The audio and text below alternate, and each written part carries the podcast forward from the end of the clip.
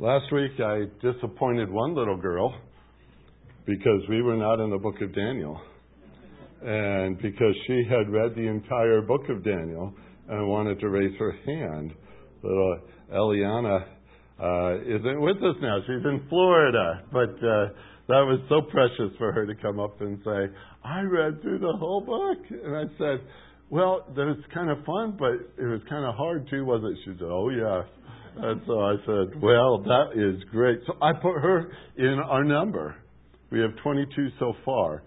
Others who, in the last two weeks, have read the book for the first time, and you're not in my 22 already. Let me see your hand. Now, one there. Two, three, four, five, six, seven, eight, nine, ten. Ten more. Thank you, thank you. We're up to 32. We're aiming for 75. So if you're not the one on the 32 side, you've got homework. Okay, read through the book of Daniel. It will it will be a blessing to you. 32 people can attest to that. Um, but it will be a blessing to you, and I encourage you to try that this week. Maybe you're one to give a title of one word per chapter. You've read it through and you said, I could do that too. And so you've come up with one word for each chapter. We've had four people do that already. Anybody else want to add to that list? Any chapters? Oh, we do have one. Okay, Yvonne. Uh, chapter 1, dedication. 2, interpretation. 3, faith. 4, power. 5, warning. 6, courage. 7, dreams, 8, future. 9, prayer. 10, vision. 11, war. And 12, resurrection. Excellent. Yes. Isn't that great? Was that a fun project? Yes, see, testimonial right there. Anybody else? Oh, we have one up there in the balcony. chapter one vegan, two statue, I went literal, three furnace, four tree, five hands, six lions, seven beasts, eight goats, nine Gabriel, ten humble, eleven kings, and twelve tribulations. Nice. Vegan, huh? That was okay. Good job. All right. Anybody else? Don't want to miss out on the fun? All right. There's another option for you. As you read through it, you might just jot down one word that sums up that chapter. And as you can see, it's painless to share it with us. We enjoy that. So we want to encourage you to try that too. All right. The third option was to memorize five verses from the book of Daniel. I recommend five that might encourage you. Uh, but anybody have verses to share this morning? Uh huh. Not yet. That's the right, right, right way to say that, right?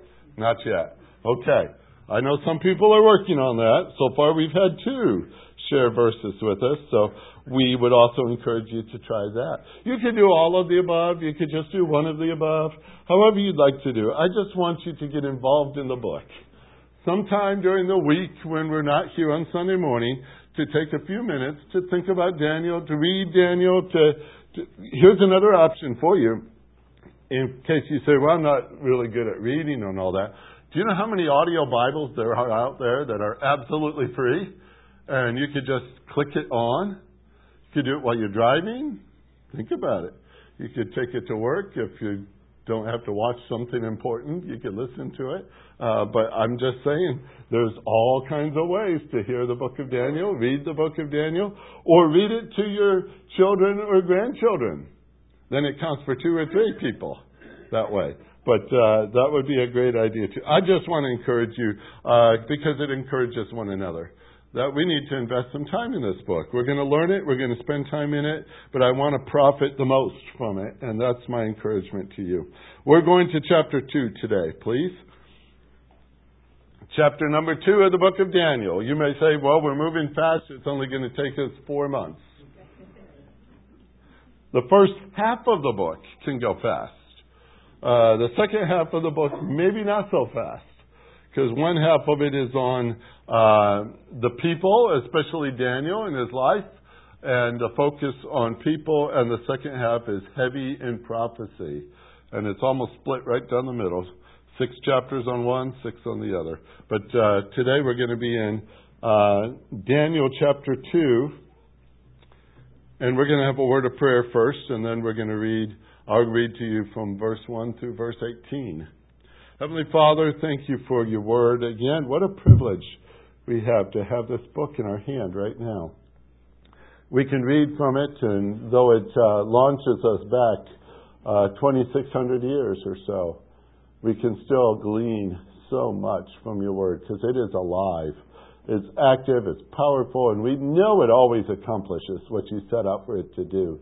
And you're using this book in our lives too, and challenging us with it. And so as we submit to this time to listening and reading and understanding, we confess our dependence upon you and the Holy Spirit to be able to do this. Uh, teach us, Lord, as we sit at your feet.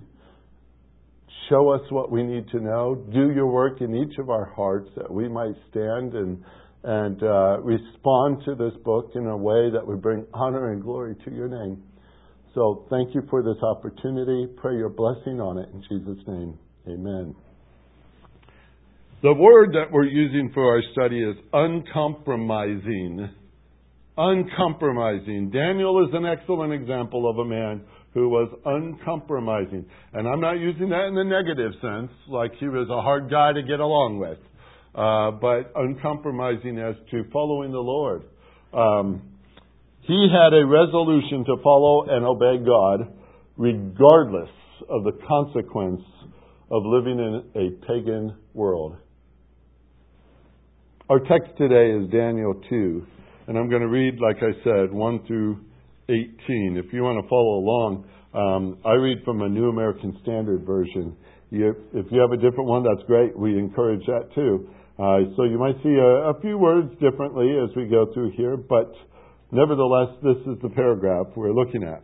Now, in the second year of the reign of Nebuchadnezzar, Nebuchadnezzar had dreams, and his spirit was troubled, and his sleep, or his sleep left him. Then the king gave orders to call in his magicians, the conjurers, the sorcerers, and the Chaldeans to tell the king his dreams. So they came in and stood before the king. The king said to them, I had a dream, and my spirit is anxious to understand the dream. Then the Chaldeans spoke to the king in Aramaic O king, live forever. Tell the dream to your servants, and we will declare the interpretation.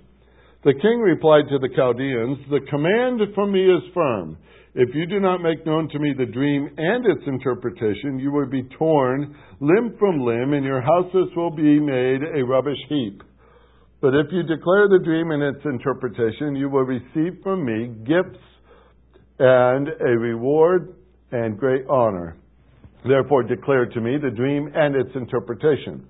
They answered the second time and said, Let the king tell the dream to his servants, and we will declare the interpretation. The king replied, I know for certain that you are bargaining for time, inasmuch as you have seen that the command from me is firm, that if you do not make the dream known to me, there is only one decree for you for you have agreed together to speak lying and corrupt words before me until the situation is changed. Therefore, tell me the dream that I may know that you can declare to me its interpretation. The Chaldeans answered the king and said, There is not a man on earth who can declare the, this, the matter to the king, inasmuch as no great king or ruler has ever asked anyone like this, or anything like this of any magician, conjurer, or Chaldean. Moreover, the thing which a king demands is difficult, and there is no one else who can declare it to the king except gods, whose dwelling place is not with mortal flesh. Because of this, the king became indignant and very furious and gave orders to destroy all the wise men of Babylon. So the decree went forth that the wise men should be slain, and they looked for Daniel and his friends to kill them. Then Daniel replied with discretion and discernment to Arioch, the captain of the king's bodyguards, who had gone forth to slay the wise men of Babylon.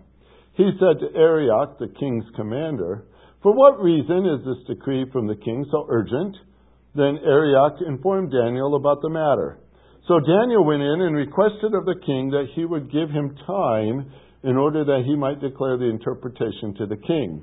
Then Daniel went to his house and informed his friends Hananiah, Mishael, and Azariah about the matter, so that they might request compassion from God of heaven concerning this mystery, so that Daniel and his friends would not be destroyed with the rest of the wise men of Babylon. I'm not finishing the story today. I'm just taking you that far. Now, I've condensed our statement on uncompromising to just three words. Uh, we live in such a time when advertising seeks to sum up all you need to know in one word, it seems. Uh, even Christian books are being published now with just one word on the cover. Um, in 1739, Charles Wesley wrote a hymn soon to become a very favorite Christmas message. I had to sneak Christmas in here somehow. Um, his title was, Hark How the Welkin Rings, Glory to the King of Kings. That covers up the whole front of the page, by the way. Uh, we have revised it, condensed it, made it simpler to say, Hark the herald angels sing. So today we're going to take my big statement on uncompromising and put it down into three words. Trust God regardless. Trust God regardless. It is a fact that as long as we live on this earth, we will be in a pagan society. That doesn't sound encouraging now, does it? As much as we might desire to see a government run and people follow in a spiritual way, the truth is that the whole world does lie under the influence of the evil one.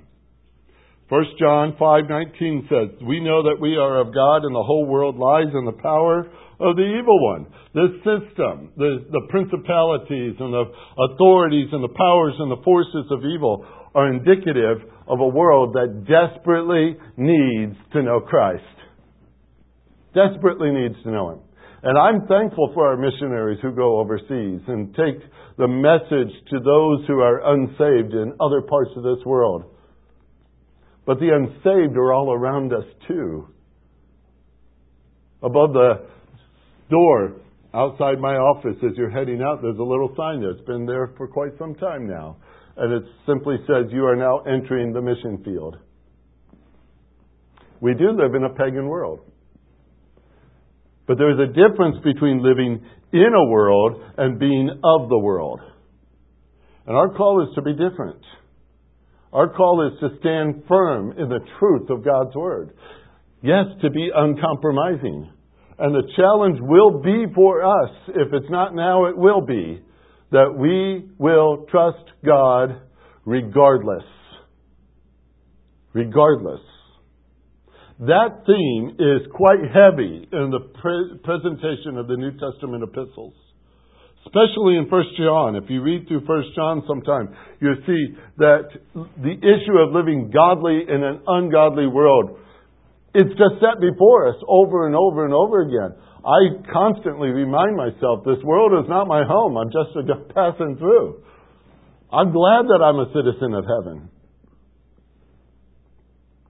But what we also find in the Old Testament are the men and women of faith who live just like that, uncompromising in their day and their age. Daniel is the example that we pull out from this book. He trusted God regardless. And you're going to start to see him more and more on these pages as we work through the first six chapters of this book. We see Daniel in stories of faith. And we speak about them often, but we need to examine them. The last six chapters are going to be on prophecy, and we also have to take that by faith. Most of those are not yet fulfilled. And we anticipate some wonderful things yet to come. But someday, God will bring about His own victory. And I'm looking forward to it, aren't you? That's going to be an exciting day. Sometimes it seems, though, and I don't know how you might word this, but this is the way I do it. It's as if God is waiting for the world system to fall on its face to show that its government does not work.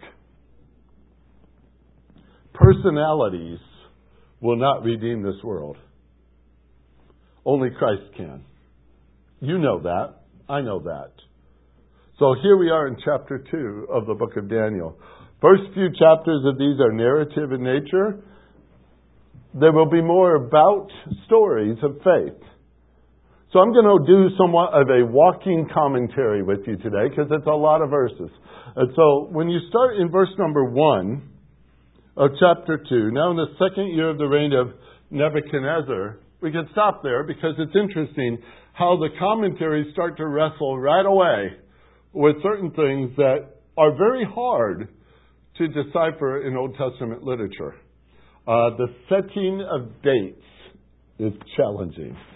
I don't know if you've ever tried to mesh up chapters and say, wait a minute, that says 32 years and this says 24 years. What's the deal? Doesn't make sense. Nebuchadnezzar was called king during the invasion of Judah in 605. He was a king in chapter 1 of the book of Daniel. And we read there that Daniel was placed into a three year training program. I call it the Babylonian Institute of Cultural Change. But he's in that program. And here we start this title of the very next verse of chapter number 2. Now, in the second year of the reign of Nebuchadnezzar. And we say, wait a minute. How are we only on the second year here? And that's what the scholars have wrestled with for some time. They, they believe that they could solve it by saying, oh, this is when Nebuchadnezzar was the solo king. And up to then, he was reigning with his father, so that doesn't count in the numbers. And so they could jiggle their numbers back and forth because he was a co regent at one time and now he's all by himself. And maybe that's why it says that he's now in his second year of his reign. But I would add one thing that I haven't found, honestly, in the commentaries, and I just think it's simple, and I don't know if it's accurate. I'm just going to say what I think. There's no problem for us wondering if this is the first year, second year, third year, or whatever, if we still think that Daniel's in his training program. What the commentators wrestle with is they've got to get Daniel graduated before they could do chapter 2. It doesn't say he did. It doesn't say that he was out of his training program at all. Matter of fact, when you follow through with the story, it makes a lot more sense to think Daniel was still in his training program. And I'll show you why. Stay tuned for that. Nebuchadnezzar in that second year had dreams, it says. His spirit was troubled and his sleep left him. This will not be the first time that Nebuchadnezzar has a dream. I think he loved pizza. If you eat a lot of pizza before you go to sleep at night, you're going to have interesting dreams, I think. Or at least I do, so I try not to do that. But uh, Nebuchadnezzar had a dream. He is a man who put a lot of thought into his dreams. He thought they had significance whenever he had a dream. And it just so happened the Lord knew that about him too. Isn't that interesting?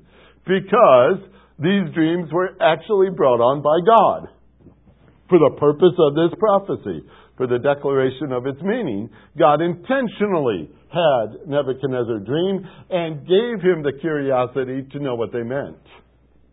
I think that's an interesting thing. But we do know that God had done that in the past. In Scripture, He gave messages to people in dreams. Joseph, remember when he was deciding to marry Mary? God approached him in a dream we have other dreams like that, Jacob and others.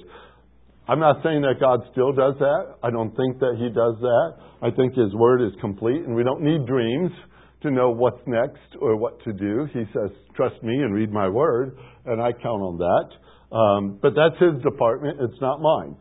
I'm not a dream maker. All right? But Nebuchadnezzar wanted to know what the dream meant. It says in verse 2 that the king gave orders to call in the magicians, the conjurers, the sorcerers, the Chaldeans to tell the king his dream. So they came in and stood before the king. Now, if you're like me, you started to read verse number 2 and said, Oh, these men are frauds. Right? Probably thought something along that line. Oh, they're, you know, they really got this king duped. They're getting good jobs and good pay, no doubt because they're on the king's payroll. They serve in his court. Um, they are important people. But you still look at them and say, but they're magicians and conjurers and sorcerers and Chaldeans. Maybe they were the kind of people that, that sold medicine from a wagon in the Old West. You know what I think, and maybe this isn't right at all, but I picture, you know, in the circus when that little car drives into the center of the ring and 40 clowns jump out of it? I almost picture this right here, and I chuckle a little bit because the reality is these guys just come running into the courtroom because the king has a problem. And they're all there to answer his need. What do you need, King? We're here for you, King. What can we do for you, King? We're the smartest people out there. Let us tell you what you need to know. Well, the reality is they were some of the most influential and the most intelligent and most trusted advisors uh, to the king in that kingdom. I want to read to you just a phrase out of uh, John Whitcomb's commentary on the book of Daniel, referring to these men. The very careful records Babylon, Babylonian astronomers kept of the movement of planets and comets and the phases of the moons were mainly for the purpose of determining the influence these gods might exert upon men and nations. Beginning about 747 BC, that's almost 100 years before Nebuchadnezzar, uh, very accurate records were handed down so that the Babylonian astronomers were able to calculate the length of the year as 365 days, 6 hours, 15 minutes, and 41 seconds. Now, of course, you know that's not accurate. Right? He missed it by 26 minutes and 55 seconds. That's 500 BC, folks. Their calculation was incredible. Matter of fact, they could predict solar and lunar eclipses based on the information they knew. That's pretty smart people. In my book, they're pretty smart. They were top notch in the Babylonian court, to tell the truth. If anyone could decipher a dream, it had to have been among their duties. No one else was considered wise enough to bring that about. Well, this is where the dialogue starts, and it gets rather interesting in a hurry, doesn't it? In verse number three, the king said to them, I had a dream, and my spirit is anxious to understand the dream. Then the Chaldean spoke to the king in Aramaic, O king, live forever. Tell the dream to your servants, and we will declare its interpretation. Pretty easy, routine, logical, probably the way they always did it. Now the twist. The king replied to them in verse 5 I've got a command for you, and it's firm. I'm not going to change my mind. If you do not make known to me the dream and its interpretation, then you will be torn limb from limb, and your houses will be made a rubbish heap. Suddenly it became very urgent. But picture this. Not only could they interpret the dream. They could do that if they heard the dream, but he says, No, you're going to tell me the dream and then tell me what it means. Looks like they caught the king in a bad mood. Really? You're going to tear us apart? Destroy our homes? Nebuchadnezzar was king. He was king. He did declare things like this, but he always followed through, by the way. When he just demanded that the three bow down to the idol and they didn't, he said, turn up the furnace seven times hotter. Did they? Yes. Did he throw them in? Yes. This man is serious when he makes a threat, and that's what he exactly did here. Now, if he was king, my guess is that he was not going to let them assume that they have some sort of mastery over him in any department at all. The threat was real, and they knew it. Suddenly, there's an urgency to do their job, but it's an impossibility. Now, Nebuchadnezzar was a balanced kind of guy, I think. He says, if you fail, you will experience the worst death I could ever put on you. But if you succeed, I will reward you beyond your wildest dreams. I will give to you gifts and rewards and great honor. So there's your option. Nice balanced approach. But the word impossible still sits there, doesn't it? Can't do it, king. So these intelligent counselors made the request a second time. Verse 7. They answered the second time and said, Let the king tell his dream to his servants, and we will declare the interpretation. And Nebuchadnezzar is very strong in his opinion about these wise men. Notice his words about them in verse 8. I know for certain that you are bargaining for time, inasmuch as you have seen that the command for me is firm. That if you do not make the dream known to me, there is only one decree for you, and that's death. For you have agreed together to speak lying and corrupt words before me until the situation is changed. Therefore, tell me the dream. Watch this. That I may know that you can declare to me its interpretation. If you can't tell me the dream, then I don't believe what you're going to say, what it means. You have to show me. You have to show me you could do this. You see, this is more than just a threat to their funding or to their retirement account or anything like that. This was a test to see if they were real. Now, as a congregation, we'd say, oh, he got them now, because they can't do it. It's going to prove them as frauds. It's going to prove that they were just using the king for his authority and, and parading around like they knew something. And the king put them in their place. The Chaldeans answered the king in verse number 10 There is not a man on earth who can declare this matter for the king, inasmuch as no great king or ruler has ever asked anything of this of the magicians. You know, that's almost fighting words for Nebuchadnezzar. Nobody else does this. Well, that doesn't help their case. He said, they said, moreover, in verse 11, the thing which the king demands is difficult, and there is no one else who can declare it to the king except gods and they don't even live with us anyway. So they put it all in a different department. It's not ours. We can't do it. It belongs to divine creatures and such. We can't do it. We can't do it. So Nebuchadnezzar decides, okay, then let's carry out my threat. Verse number 12. Because of this, the king became indignant, very furious gave orders to destroy not just the group in the room, all the wise men of Babylon. So the decree went forth that the wise men should be slain, and they looked for Daniel and his friends to kill them. Suddenly, we've just inserted Daniel into the text. Now, some people ask this question so why wasn't Daniel in that meeting with the king? He was among the wise men, and he called for the wise men. Shouldn't Daniel have been there? That would have changed the whole story. If Daniel had only been in there, he was in the king's service, we read in chapter 1. Matter of fact, it said that he was ten times better than all the magicians and conjurers who were in all his realm in chapter 1. But that was at the end of the third year of his training program. Like I said, if Nebuchadnezzar is in his second year, then it appears that Daniel wasn't with the wise men because he was still in training. He was in the minor league still.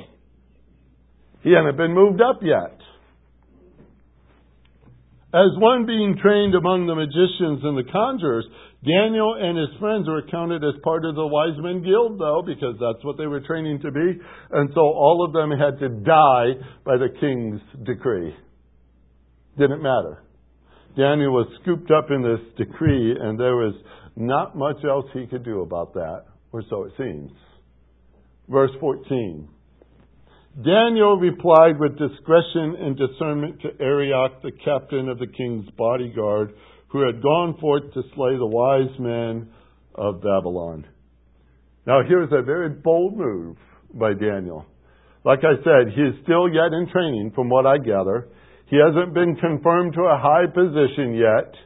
Uh, he doesn't go directly to the man in charge, but he goes to the man in charge of executions and asks, Is there anything about that decree that I can assist the king with? after this, these chapters, Daniel's walking into the throne room itself. But at this point, he's asking a king's commander what to do.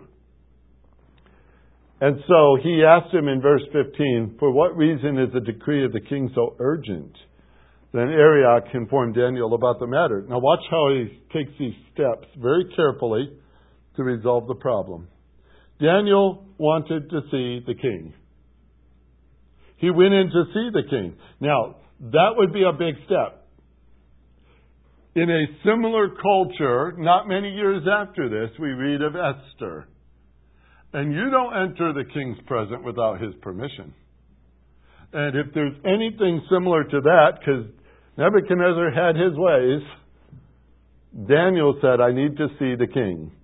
This guy was probably still in training. That's quite a brave thing to do. Simply put, the king's decree was already in motion. That's why that man was there to find Daniel. And Daniel could have walked into that throne room, and any single one of those soldiers there would have put him to death legitimately, because the king said to do so. That's a brave move to say, I want to go talk to the king. So in verse 16, Daniel went in and requested of the king that he would give him time in order that he might declare the interpretation to the king. You know what I, I, I chuckle at here? He asked for the thing that the king would not give. He said to the other guys, I know you're just trying to bargain for time. He says, I don't want to give you time. And Daniel walks in and says, Can I have some time? I think that's remarkable that he should ask for the kind. And not only that, but he got it granted to him. The king replied, I know for certain in verse number 8 that you're bargaining for time. And now, up to this time, Daniel's wisdom is really starting to show. The king, with his extreme judgment, a group of men who could not answer the request, Daniel, still possibly in training, and his friends, they're destined for execution. And this is where the true wisdom sets into the picture. What do you do? What do you do? Daniel went to his house, verse 17 says. He informed his friends, Hananiah, Mishael, and Azariah. Oh, by the way, how's the training going? Weren't their names changed? Isn't it funny how God doesn't even really bring up those names anymore? The king gave them names, but God goes back to the record and says, Hananiah, Mishael, and Azariah. And Daniel, by the way, had his name changed too, and rarely are you going to see it in the text. Once in a while it pops up, but it's always, oh, by the way, that's also Belteshazzar. But we're talking about Daniel, all right? Because God takes them back to their names here. So he comes to them and he, he pulls them aside and he says, uh, uh, I want us to pray, to request compassion from the God of heaven concerning this mystery. That's our prayer request. You know prayer is a matter of faith, don't you? Prayer is a matter of faith. Prayer is saying something. Every time you pray, this is what you're literally saying. You're saying, God, I have a problem. We do. I cannot solve it. We can't. I know you can solve it. I humbly ask, will you? That's what prayer is. That's what it comes down to. I have a problem. I can't solve it. God can solve it. My only request is, will He? Will He solve? Prayer is complete dependence upon God. The answer is completely in Him. He answers however He chooses. You know that sometimes He says yes. Sometimes He says no. Sometimes He says, wait. And you may say, well, what if He's not talking? what if I don't know? You know, our impatience level is pretty great at times. I've probably told you this before, but our, some of you wouldn't know.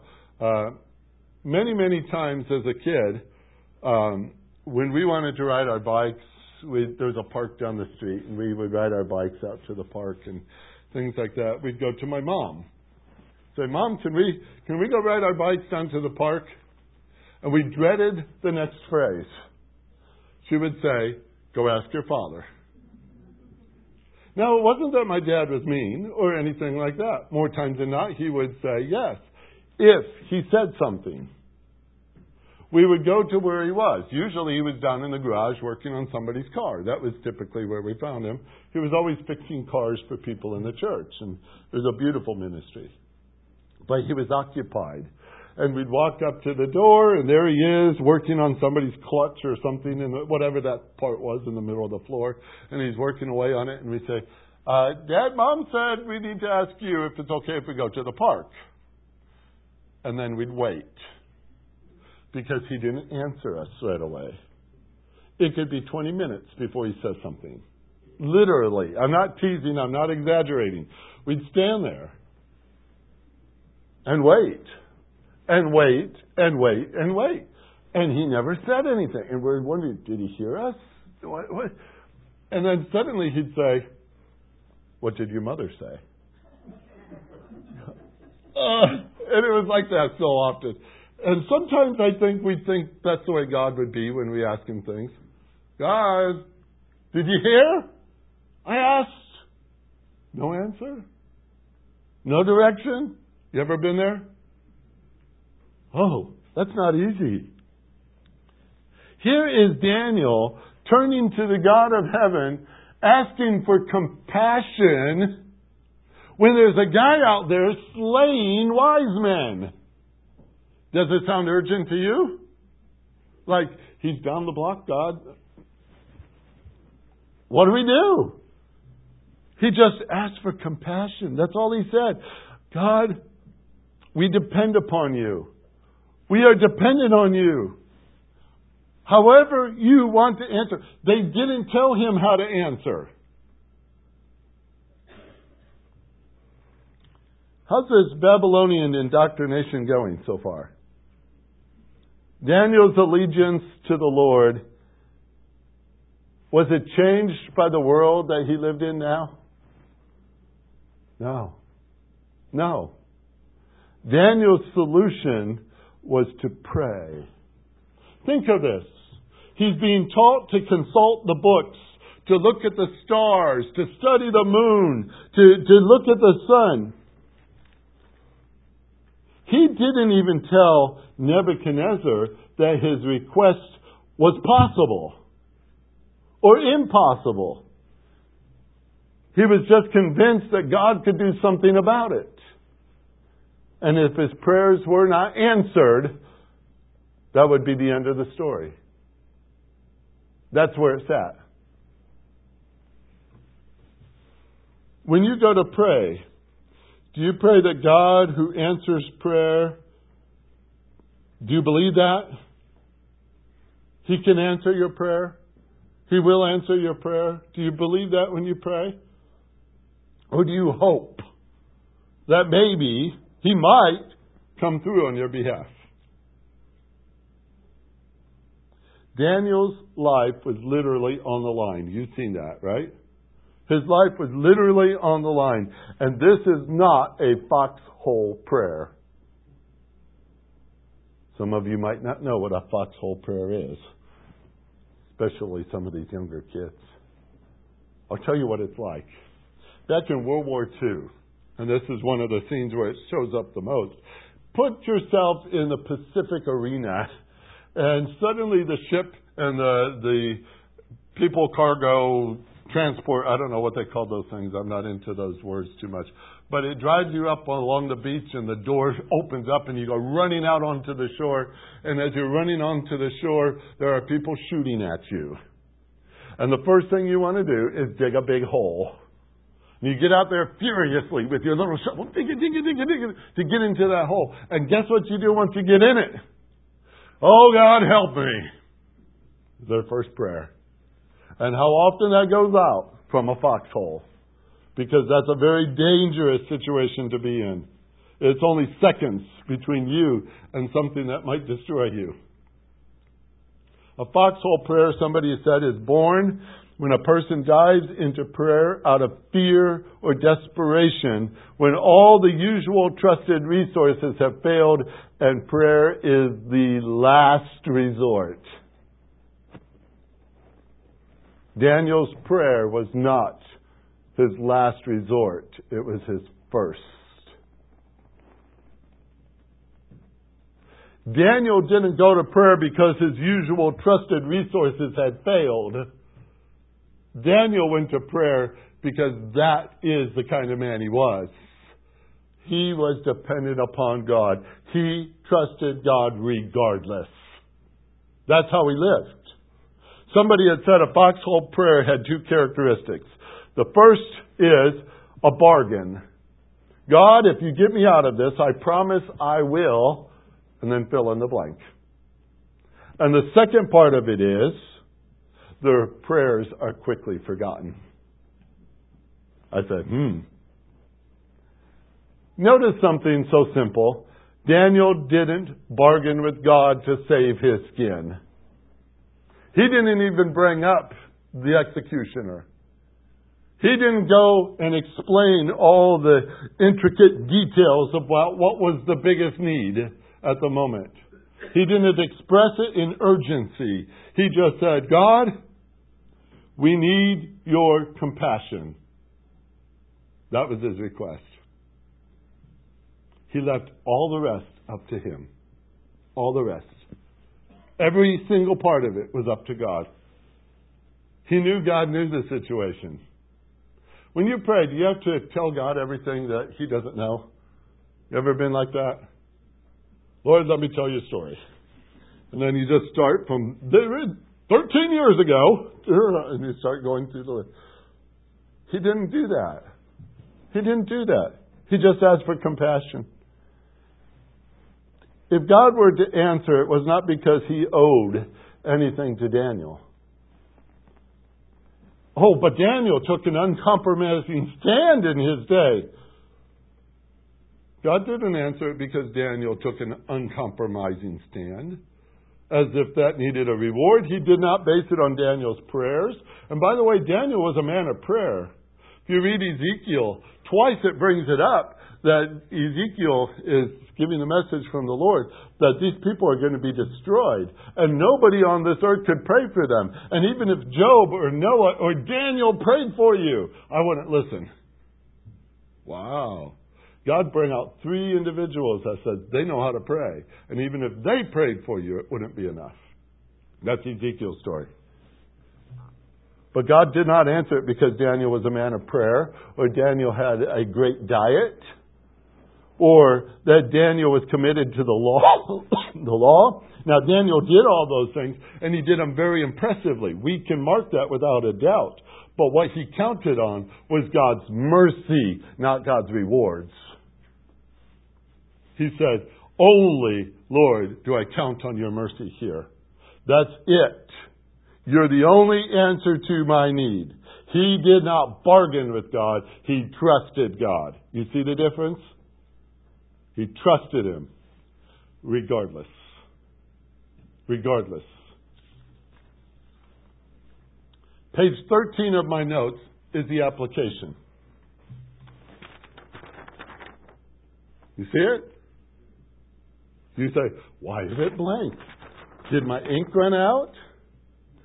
No.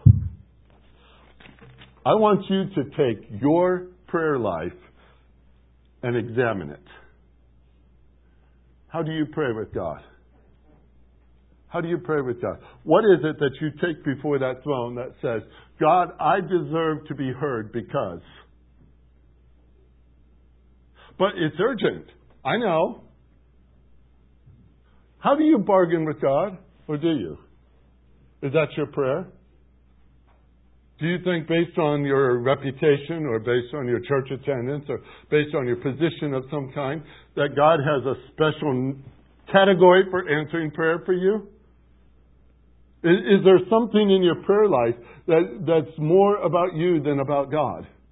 I just want to ask that question because this is what's coming back at me. I've been looking at this blank page for several days thinking, it's too full of me. It says all these things back at me. And it says, What about your prayer life, Pastor? You don't see it on there, do you? I do. What do you see on your blank piece of paper? I like the phrase, trust God regardless. That could be at the top of this page, and you need to fill it out. I don't know your circumstances or what you're going through. Some of you I do, especially. But what's going on in your heart? What's your, your time with God about? What is it you're wrestling with? What is it that's, that's so urgent to you? What is it that you have been bringing before God? Have you even brought it before God? There's a lot of questions in this. That's why I couldn't come up with a single application that would fit all of us. Because I think just bringing it up, that we're called to be praying people, is where the application starts. Does God expect us to pray?